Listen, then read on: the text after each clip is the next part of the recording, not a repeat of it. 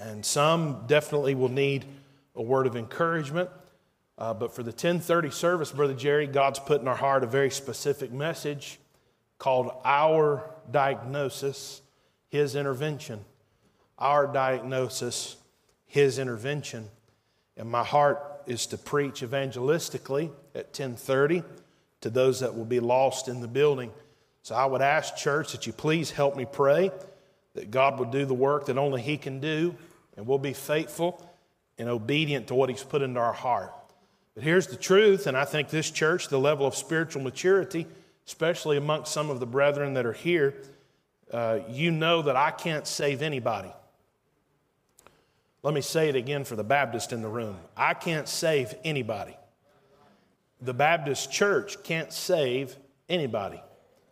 There is no potentate, there is no religious activity or exercise, no candle lit, no bead rubbed on long enough that can save anyone.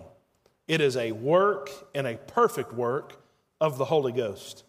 And so that's exactly what we'll ask for today that God would save somebody in this room or that God would plant the seed so that later on down the road that God would give the increase and that they'd be saved. But this morning, my heart is for the church, and I'll preach this message with uh, this understanding. I believe that this message is very specific for someone in this room, very specific for someone in this room. The pain of Patmos, the journey from Jerusalem. The pain of Patmos, the journey from Jerusalem. And this morning, we're going to focus our attention to the faithful follower of Jesus Christ who is in a season of difficulty, or maybe even one who has a reality now in life that isn't what you expected. Maybe your reality in life is more painful than what you had hoped for it to be. And I believe with all my heart that someone here today, or somebody even watching in the archive later on, that this is where you are, this is your life, this is your existence. It's painful, it's difficult, it's hard to understand why. And this message is intended to encourage you. It's intended to strengthen you. God wants to give you some nourishment from His Word. And more than anything, God is encouraging His children today to press on, to keep going, not to quit, not to give up, not to quit believing, but keep going for the sake of God and what He's done in your life. And so we'll draw our attention to the book of Revelation. This is a testimony, the revelation of St. John, the revelation of Jesus Christ. And this incredible revelation that was revealed to John the Beloved was revealed on an island called Patmos. Everybody say that word with me Patmos. Patmos. We'll look at that in just a moment. But understand that the Apostle Paul is writing this letter, he's writing this book because he has been exiled to Patmos. He is not there on his own free will. Rather, God has assigned him sovereignly to be on Patmos. The Roman government has arrested him and they have sent him to Patmos as punishment for his continuous preaching of the gospel. Revelation chapter 1, verse number 1. The revelation of Jesus Christ, which God gave unto him, to show unto his servants things which must surely, shortly, excuse me, come to pass. And he sent and signified it by his angel unto his servant John, who bear record of the word of God and of the testimony of Jesus Christ, and of all things that he saw Blessed is he that readeth, and they that hear the words of this prophecy, and keep those things which are written therein, for the time is at hand. John to the seven churches which are in Asia, grace be unto you and peace from him which is, and which was, and which is to come, and from the seven spirits which are before his throne and from Jesus Christ, who is the faithful witness, the first begotten of the dead, and the prince of the kings of the earth. Unto him that loved us and washed us from our sins in his own blood, and hath made us kings and priests unto God and his Father. To him be glory and dominion forever and ever. Amen. What a salutation, what a greeting to a letter. Verse number eight, gives us a portion of this vision. I am Alpha and Omega, the beginning and the end, saith the Lord, which is and which was and which is to come, the Almighty. I, John, who also am your brother and companion in tribulation and in the kingdom and patience of Jesus Christ, was in the isle that is called Patmos for the word of God and for the testimony of Jesus Christ. And I was in the Spirit on the Lord's day and heard behind me a great voice as of a trumpet, saying, I am Alpha and Omega, the first and the last. And what thou seest, write in a book and send it unto the seven churches which are in Asia, unto Ephesus, and to Smyrna, and to Pergamos, and unto Thyatira, and to Sardis, and to Philadelphia, and to Laodicea. And in a moment, we'll pray and then we'll look into this. But I want you to take your pen or your highlighter, and I want you to take that word Patmos. I want you to underline it, and I want you to circle it. We're going to understand clearly what Patmos was what Patmos is. We're going to look at the pain of Patmos. but We're going to look back at the journey from Jerusalem. The pain of Patmos, but the journey that came from Jerusalem. Let's pray. Holy Father, in Jesus' name, Lord, for just a few minutes, God, we need to dive into your word. And Lord, my heart this morning is what you put in my heart, God, to encourage the saints. Lord, for one heart that's broken, for one heart that's hurting. God, for one that's depressed or anxious, one that's sad or wondering or doubting, God, I pray that you'd use this incredible story, God, this truth from your word, Lord, to stir the saints, and God, to give us clear vision of how much you love us and how much you care for us. And God, that no matter what we are living in, God, no matter what our experience is, we can look back on our Jerusalem and remember what you've done in our lives. May it be so even this day. In Jesus' name, we all pray together. Amen and amen. That word Patmos there in verse number nine, this is the only place that I find in my Bible the word Patmos is ever mentioned.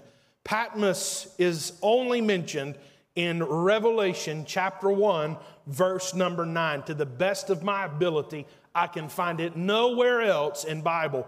If you can find it, I'd love to see it pointed out to me. But here we are with our only mention of this word. And Patmos, you have to understand the, the dynamics of this island.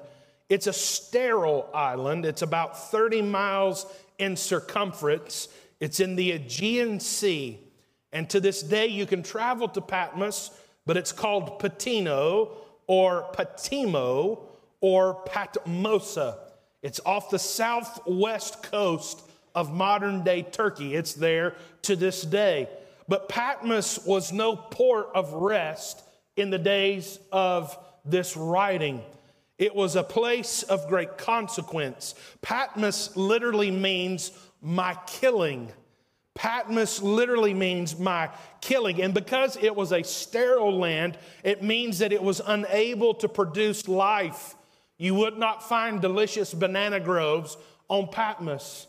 You would not find coconut trees. You would not find pineapple. You wouldn't find anything that would give any sort of nutritional value growing on its land. It was sterile. There was no seed. There was no fruit. There was no life. It was infertile land. It was void of living things other than the inhabitants that had been exiled to live there. There was no sustainable plant life. There was nothing producing nothing bearing seed, nothing bearing fruit. It also means a place of lacking, lacking inspiration, lacking in vitality. To be on Patmos is to be in a land that is fruitless.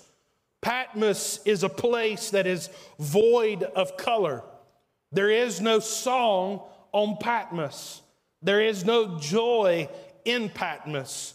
Comfort is not a reality while in Patmos. Peace isn't found on the shores of this tiny rocky island.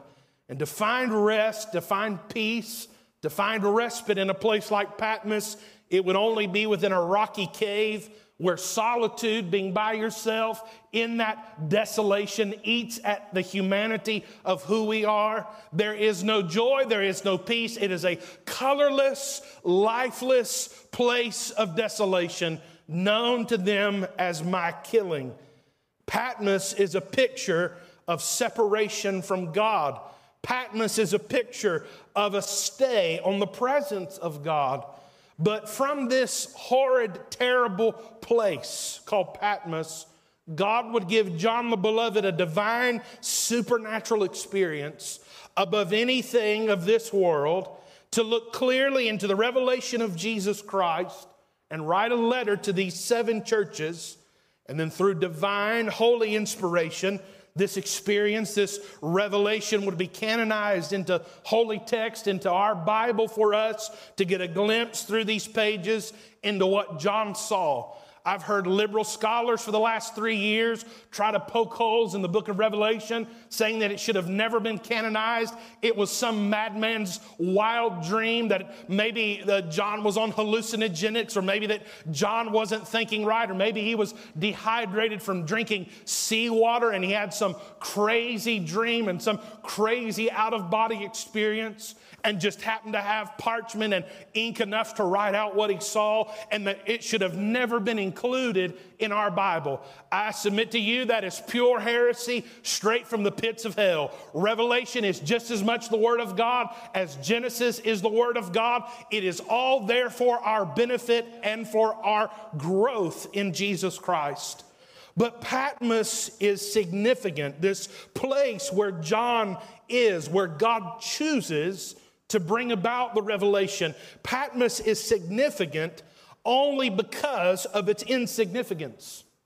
Patmos is another example of what we find in the writing in 1 Corinthians chapter 1. This is verse 27 through 29. But God hath chosen the foolish things of the world to confound the wise.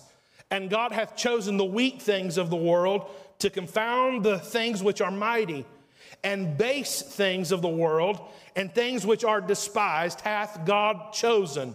Yea, and things which are not, to bring to naught things that are, that no flesh should glory in his presence. And it might seem to us that God should have chosen a great place of glory and splendor for the revelation of Jesus Christ to be revealed. It might even be more believable that this revelation came from the Mount of Olives or the Garden of Gethsemane or on top of Mount Moriah or in the very depths of the Dead Sea. There are so many other places we can think of that might have been more picturesque for us to receive this revelation through John. But God chose this barren, rocky, desolate island prison to be the place where He gave John the revelation and through John gives us this revelation. Understand that this was a dangerous place. Patmos was this island prison used by the Roman government as a place of banishment for criminals. This is uh, solitary confinement. This is death row all in one. A terrible place to be sent.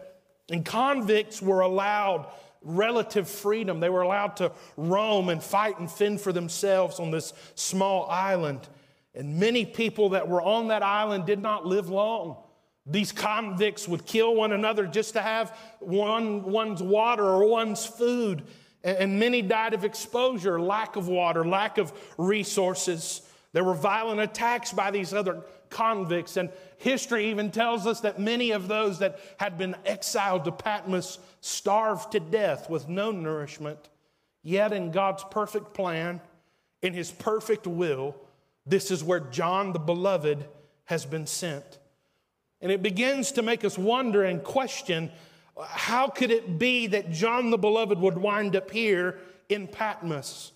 Or, or better yet, why would God want John to be in Patmos?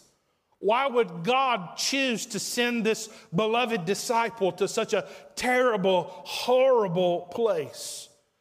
And I think it's important for us to remember just who it is we're talking about when we say John the Beloved. And I want you to think back with me now to who John really is. Let's trace his steps backward. Let's take a quick journey to Jerusalem. John the Beloved had followed Jesus. John had taught of Jesus. He had preached of Jesus. He had been faithful to Jesus. He was family to Jesus. These men, Jesus and John, were first cousins. And the Gospel of John gives us insight on their relationship. In John 13, we're at the Passover meal, the Last Supper. The 23rd verse of John 13, it'll be on your screen. It says this There was reclining on Jesus' bosom one of his disciples whom Jesus loved. And this is a picture of John's love for Jesus and Jesus' love for John. And while Jesus is on the cross dying, this is John 19, 26. And when Jesus then saw his mother and the disciple whom he loved standing nearby, he said to his mother, Woman, behold your son. And from the cross, Jesus says to his mother, Behold your son. And then he looks at John, the disciple whom he loved, in verse 27. And then he says to the disciple, Behold thy mother. Behold thy mother. And from that hour, the disciple took her unto his own home. Jesus trusted John enough. He knew that he was getting ready to give up the ghost and that Mary would need a consoler and a comforter that there would be a season where the Holy Ghost would not come. Think of that. After Jesus has died and gone into the grave, there is a period of time where the Holy Ghost, the Comforter, has not come. And he knew that his mother would need comfort and attention and care. And so Jesus selected the only disciple mentioned that John the Beloved would take care of his mother. Imagine being the Son of God and having enough trust and enough love to entrust your mother your mother with a man standing beside her as you hang on the cross. Jesus appears again to his disciples. This is after his resurrection. And Jesus asks from the shore of the Sea of Galilee as our disciples are fishing. He says, Children, do you have any meat? They answer, No, we have been fishing all night and we have no meat. And Jesus tells them to cast the net off the right side and to see what their nets would bring in. But if you go to John 21, you go to the seventh verse, look who it is that recognizes that the man calling from the shore of the Sea of Galilee is Jesus. John 21, verse 7. Therefore, that disciple whom Jesus loved saith unto Peter, It is the Lord. Now, when Simon Peter heard that it was the Lord, he girt his fisher's coat unto him, for he was naked, and did cast himself into the sea. Jesus yells out from the shore. The other disciples don't even recognize, don't even acknowledge that it's the Lord Jesus Christ. But John, the beloved, this disciple, this great apostle, he knows Jesus so well that even from that distance, he could tell that's the gate that's the posture, that's the face, that's the silhouette of my Savior. And he has to tell Peter that that's the Lord whom we serve. John knew him, John recognized his voice, John saw the way he was standing, and he said, That's him, that's Jesus on the shore. John made the connection when the other disciples did not.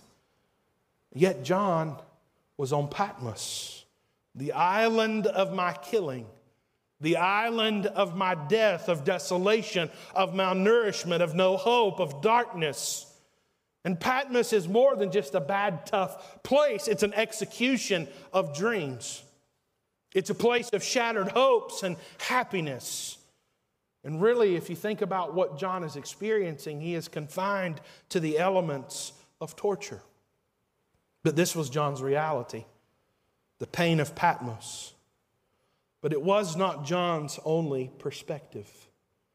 You see, John might have been on Patmos, but while John is on Patmos, while John is in the pressure cooker, while John is in the pain, while John is in the doubt of his life, going through all the things that he's going through, all the human processes that we have to go through in experiences like this, John had something to look back on. John had something to remember. And that was the journey from Jerusalem that got him to where he was in Patmos. The pain of Patmos, the torment of Patmos did not nullify the glory of the things that John had seen while in Jerusalem.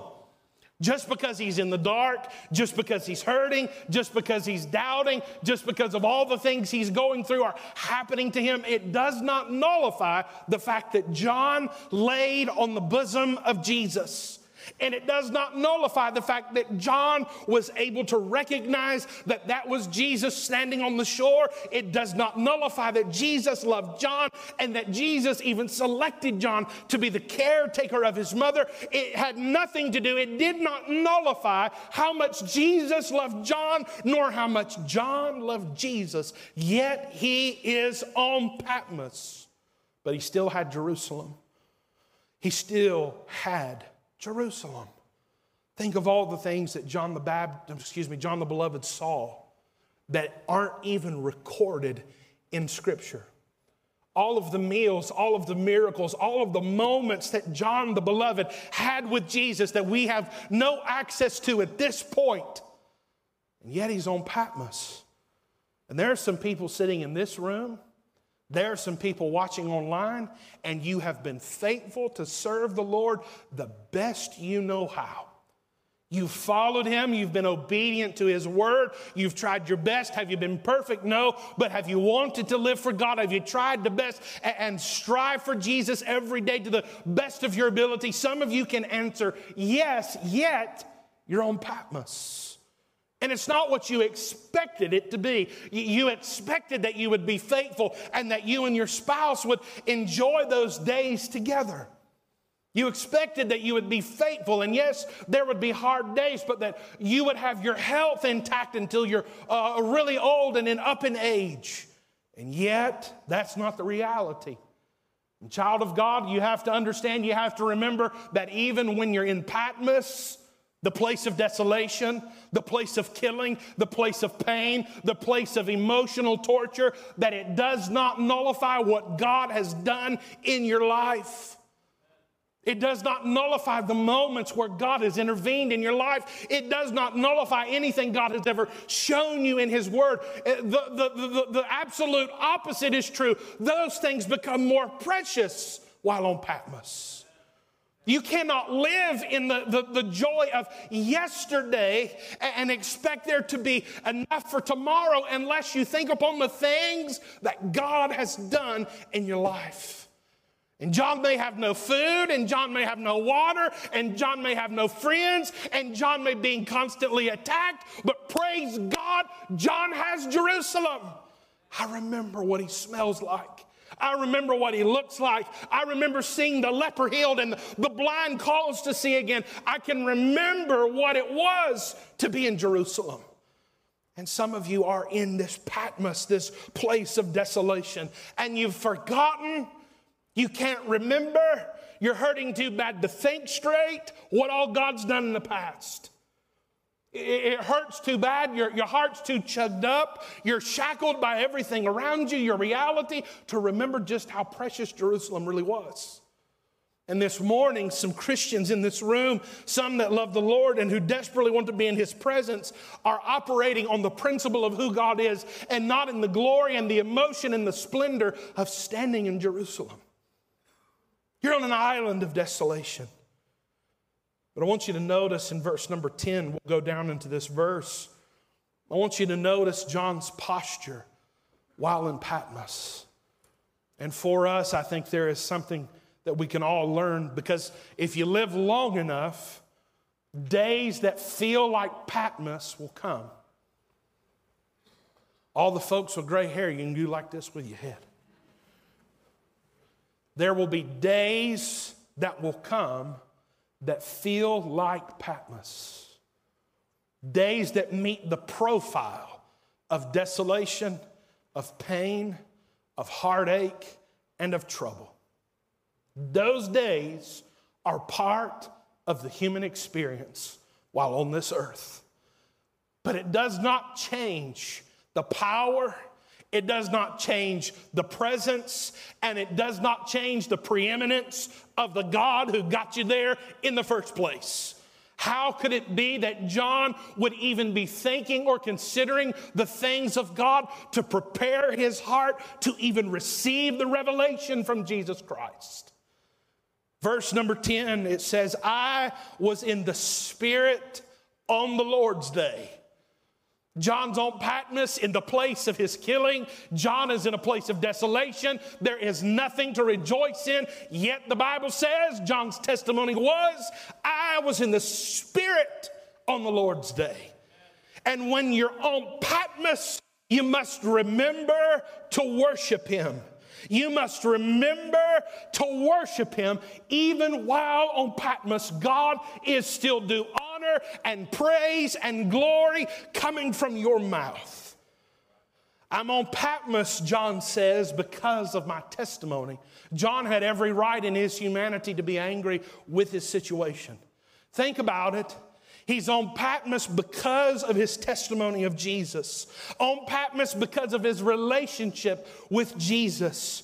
On Patmos because of Jesus. But he's on Patmos for the glory of Jesus Christ. And he's in the sovereign, perfect will of God for his life while in the place of his killing.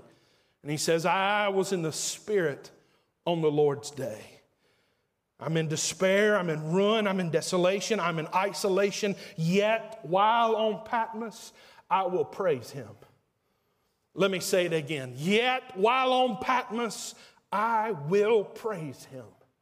Charles Spurgeon gives a great image of being in the dirt, being in the dust, being to the lowest place of your life where your face is pressed into the dirt by something heavy and weighty on top of your head. And that that would be the place, that would be the best location for the child of God to learn to worship the Lord. While your face is in the mud, while your face is in the dirt, and there's something weighty or heavy on top of you, crushing the existence of who you are. That is the place in the dirt and in the dust to learn to worship God. And, child of God, maybe you have learned that process because of what life has become, because of poor health, because of death in your home, because of hopes and dreams and realities that have been shattered, and you've been doing your best to praise God while you're in the dirt. And this morning, God's just wanting to remind you to keep going, keep praising God, keep worshiping Him, even while you're on Patmos. Because at the end of the day, John knew something that we all need to know, and that is John's life is not about John. Boy, let me say it again. I like that repeat button I'm learning. Let me say it again. John's life is not about John. John's life is about the glory of Jesus Christ, about God receiving honor and glory and praise for every existence he experiences, even that of Patmos. And he's learning to worship in the worst situation, in the worst conditions. I will praise him. I was in the Spirit on the Lord's day from Patmos. If you can ever learn to be in the Spirit on the Lord's day, even in Patmos, there's something special that the enemy cannot take from you. Listen to me now. For those hard days that come, if you learn, if your knee jerk reaction, if you will, if your secondhand nature is to praise God in the pain, there is something that the enemy cannot strip from you. There is something that the enemy cannot take away. I may be hurting, I may be doubting, I may be afraid, but God is God and He's in charge, and I will praise Him while I'm on Patmos. The enemy cannot take that from your hands, he cannot rip it away from your heart. Praise Him while you're on Patmos, even in the pain of your life. The truth is, you cannot be in the Spirit. John says, I was in the Spirit on the Lord's day. But you cannot be in the Spirit without authentic worship. Say those two words with me authentic worship. Say it again authentic worship. I really want you to hear this. You cannot be in the Spirit, you cannot worship without it being authentic worship. And worship is not music. Worship is not the choir singing. Worship is not the color of your hymnal. Worship is not the guitar and the drum. All of those things are wonderful. And yes, they can lead us into worship and be a part of our worship. But the greatest uh, act of worship, authentic worship, is that no matter where I am, no matter what I'm experiencing, no matter how painful or how bad it hurts, I will praise Him because of the authenticity of God's sovereignty. You can worship when you learn to worship the providence of God in your life. God, I worship you because you have sovereignly assigned me to be on Patmos. Help me to give you all the praise, all the glory, and all the honor for what I go through. Amen. That is authentic worship. When we see people come into this room with heavy hearts and broken hearts and shattered dreams and expectations that fell apart, Someone who's bereaved that comes in missing their spouse, their husband, or their precious wife who's gone on to heaven. And they come and they sit in a blue chair and they worship by raising a hand, acknowledging the providence and the sovereignty of their God. That is authentic worship. It's exactly what John the Beloved is doing. On the Lord's day, I was in the Spirit. Notice what it says in the last part of that verse, verse number 10. He says, I was in the Spirit on the Lord's day and heard behind me, and heard behind me a great voice as of a trumpet saying, I am Alpha and Omega, the first and the last. If you'll do your part to be faithful, and if you'll do your part to worship while you're hurting, while you're waiting, and while you're on Patmos, then God guarantees that He inhabits the praises of His people. And He can't help but be faithful and true to His word. And if while your heart is hurting, you can raise a hand and say, God, thank you for who you are. Thank you for what you are. And if while your heart is being crushed, you can say, Lord, you've been good to me. You can be guaranteed as a child of God that God will respond to the praise praise, God will respond to the worship, and He will be in your presence. Notice He said that there was a voice that came from behind. What does that mean? That means that John was looking Patmos dead on and that he was in the Spirit on the Lord's day, worshiping God, beholding the reality of what Patmos was. He's not hiding out in a cave saying, God, come and get me. No, no, no. He's standing on the top of the ridge, looking out over that island of desolation, saying, God, you've been so good to me. God, you've been faithful. I remember what it was to be in your presence in Jerusalem. But here I am in Patmos, and you're still good. And behold, from behind, I am Alpha, I am Omega. And God met with John on Patmos. Praise God, He won't hang you out to dry and leave you. God will meet with His people. Amen, amen, amen. Hallelujah. Glory to God. Praise the Lord. He'll come to you. Boy, howdy, praise God, that's good preaching. God will come to your Patmos. The devil will crush your guts. He'll strip you of all your dignity. And he'll strip you of all the things you worked all those years so long and hard for. And your children give up on God and they go out into the world and you're on Patmos. But if you'll just keep worshiping God right where you are, he'll come to you and he will worship with you. Praise the Lord. I know it hurts. I know it's not fair. I know it's hard. I know you cry every day. I know you're down. I know you're depressed. But God will meet with his children even when they're on Patmos. Look up. Look up. Your redemption draweth nigh, even when on Patmos. John couldn't forget what he'd seen. Imagine breaking bread with the Son of God. He knows what he looks like. He knows what Jesus prefers to have at dinner. He's supposed to be on the inner circle of the kingdom. He's supposed to have access that nobody else has access to. He's been faithful, he's not given up. He didn't do what Peter did, he didn't deny him.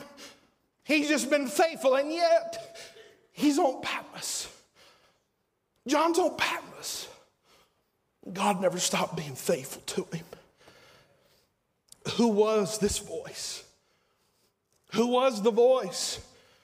Only one person can make that claim. I am Alpha. I am Omega. I am Alpha. I am Omega. The first and the last. I was with you, John, before I made worlds. I was with you, John, the day that your mama brought you into the world. I was with you, John, the day that Jesus called your name and made you a disciple. And John, I'll be faithful to be with you to the very, very end. Praise God, child of God. No matter how hard it is, no matter how difficult the day may be, God is going to see you all the way from the beginning to the very end. Patmos is not the end of the story. Let me say it again for the safe people in the room. Patmos is not the end of the story. Patmos is the vapor. Patmos is the moment. Patmos is the pain. But there is a promise coming. There's a promise coming.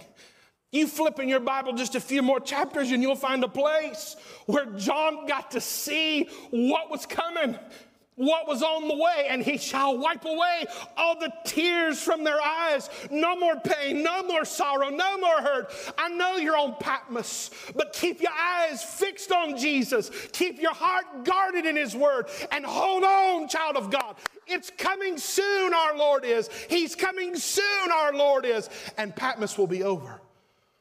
There is coming a day there is coming a day. There is coming a day. You don't know when it is. It could be before we get done preaching today. It could be before you get home. That day, glorious day, that it will be. Just hold on a little longer. Keep fighting the good fight. Keep the faith that He gave you in the first place. Don't give up. Don't roll over. Don't play dead. I know you're in Patmos, but remember, remember the journey from Jerusalem. You see, when Jesus says, I am Alpha and Omega, the first and the last, this expresses God's fullness towards John God's comprehensiveness for John and God's all inclusiveness with John. John wasn't by himself. And what this does for John is in his fullness, in Christ's fullness in your life, in his comprehensiveness, he knows everything about you in his all inclusive glory that he has allowed you to glimpse into even today. That you can live through the desolation, you can live through the trial, the tragedy, the darkness, the pain, and the isolation of Patmos. But you don't have to do it afraid. Imagine what it was for John to be in this place and to hear the voice, to feel his presence. Think of it. You're in the midnight hour. It's so dark. It hurts so bad. You feel like you can't breathe. And then all of a sudden, he shows up.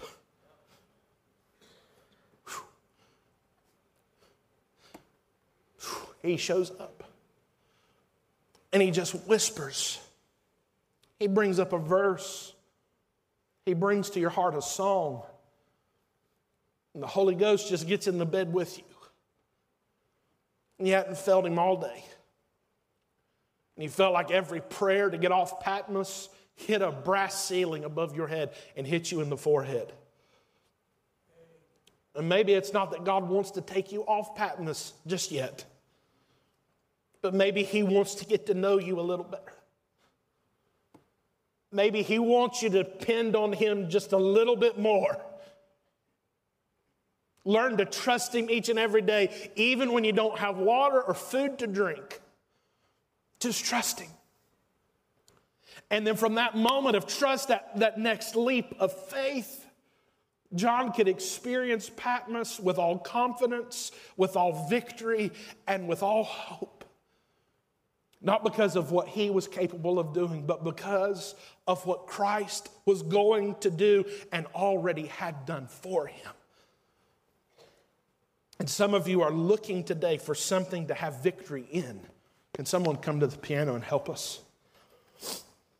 You're looking for something today to have some hope in. How do I know it's going to be okay? How can I boast of victory while on Patmos? The truth is, child of God, within yourself, you may not be able to. But you see, Jerusalem had already happened. John is on Patmos after the cross. Don't lose this. John is on Patmos after the cross. Can we all agree with that? Yes. So, because he's living in a post cross dispensation, John is living with the victory just like you are today by faith and not by sight for the victory that's already been won. And John's looking around him and he's going, What victory, what splendor, what spoil? I find none. But we can be absolutely sure that there was victory because of what Jesus had accomplished. And while you're on Patmos, you may just have to thank God, praise God, and find hope, confidence, and victory in Him completely. There, be, there may be nothing else in your life to look at and say, boy, it's good. But it doesn't nullify the victory that's been imparted to you as a child of God. The pain on Patmos is real. But go back on that journey to Jerusalem and realize it was just as real. Maybe you need to remember what God's done in your life. It's hard to remember, hard to think right. I believe this with all my heart that the devil gives God's children spiritual amnesia. You'll be on Patmos, acting like God's dead, that He doesn't move, that He doesn't work no more. And you can't even remember that eight months ago you were on the same island in the same desolation. And God got you through, He pulled you out. Some of you just need to remember what it is to be saved. And go back to the night, go back to the place where God opened up your eyes and He gloriously saved you. Pain on Patmos, but the journey from Jerusalem. Lord, we love you this morning. God, we thank you for your word. We thank you for the truth of your word. And Lord, our desire is even while in Patmos and the pain, and the desolation of what life can be while on this earth, that God, your children would look to the new Jerusalem that's coming. And that, Lord, we'd never get over what you'd done. God, that we'd never get over how good you've been. And Lord, our heart's desire this morning is to worship you while on Patmos, remembering all that you did in Jerusalem. Thank you for our church. Thank you for this day. Bless us now. We need you in a most desperate way. Move, lead, guide, and direct. In Jesus' name we pray. How many today, with every head bowed and every eye closed, right before we dismiss, I just want to know how to pray for you. How many would say, Pastor, if I had to be completely honest, I'm in a Patmos in my life. I'm in a difficult place and I need prayer. Nobody's going to come to you. Nobody's going to embarrass you. Would you just raise your hand all over the building? Those that need some prayer help, I just want to know how to pray. God bless you. Dozens and dozens of hands all over the room. God bless you. God bless you. God bless you in the back. God bless you, sir. So many hands. Now, Lord, you've seen the hands. You know the hearts. You know the situations. Lord, I want you to do for each individual what only you can do. Lord, that while we're waiting, God, while we're looking, while we're searching for that final glorious day of rescue, Lord, that we will choose to worship, that we will choose to remember, and that we will choose to follow you all the days of our life. Encourage my brothers and sisters that raise their hand. Give them what they need. Give them grace to get through the next day do it again for the rest of their life. In Jesus' name we pray. Amen and amen. Thank you for being attentive. Thank you for being in your place this morning. What a wonderful 8 a.m. crowd. I appreciate you being faithful to God's house. Every opportunity that you have, this is a plea from my heart, especially over the next few months. Hear the words coming out of my mouth. You do not want to miss a single service at Trinity Baptist Church. God is doing some great things.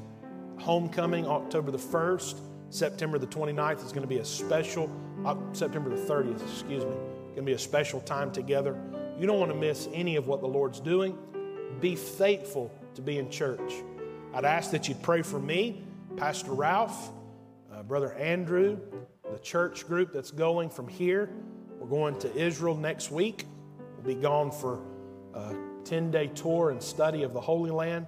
149 people from all over the United States who have signed up and who are ready to go study the Word of God. You pray for travel mercies. Please pray that God will keep us safe. A group that size is three buses of people. Just be praying for every mile over there, every kilometer that we travel, and ask God to bless that time. I have seen God change many lives standing in the Holy Land, reading the Word of God. Uh, one in particular that comes to mind is a lady sitting in the Garden of Gethsemane who went to Israel an agnostic and came back born again, a believer in the Lord Jesus Christ. The Holy Ghost got a hold of her in the Garden of Gethsemane. And she was either going to break right then or there or split hell wide open. So God saved her. And uh, that, that, that trip is not a vacation, it is a pilgrimage, many miles, long days. And uh, if you've been, you know.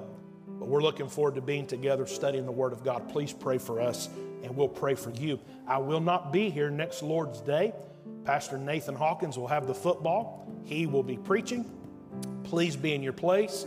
Pray for him, be in attendance, encourage him. No doubt he is already studying and preparing to preach something from God's Word. He's God's man, and I know that he'll be a blessing to you. So please be praying for Pastor Nathan. Good afternoon. God bless you. Sunday school's in just a few minutes, and then our 911 Sundays at 1030.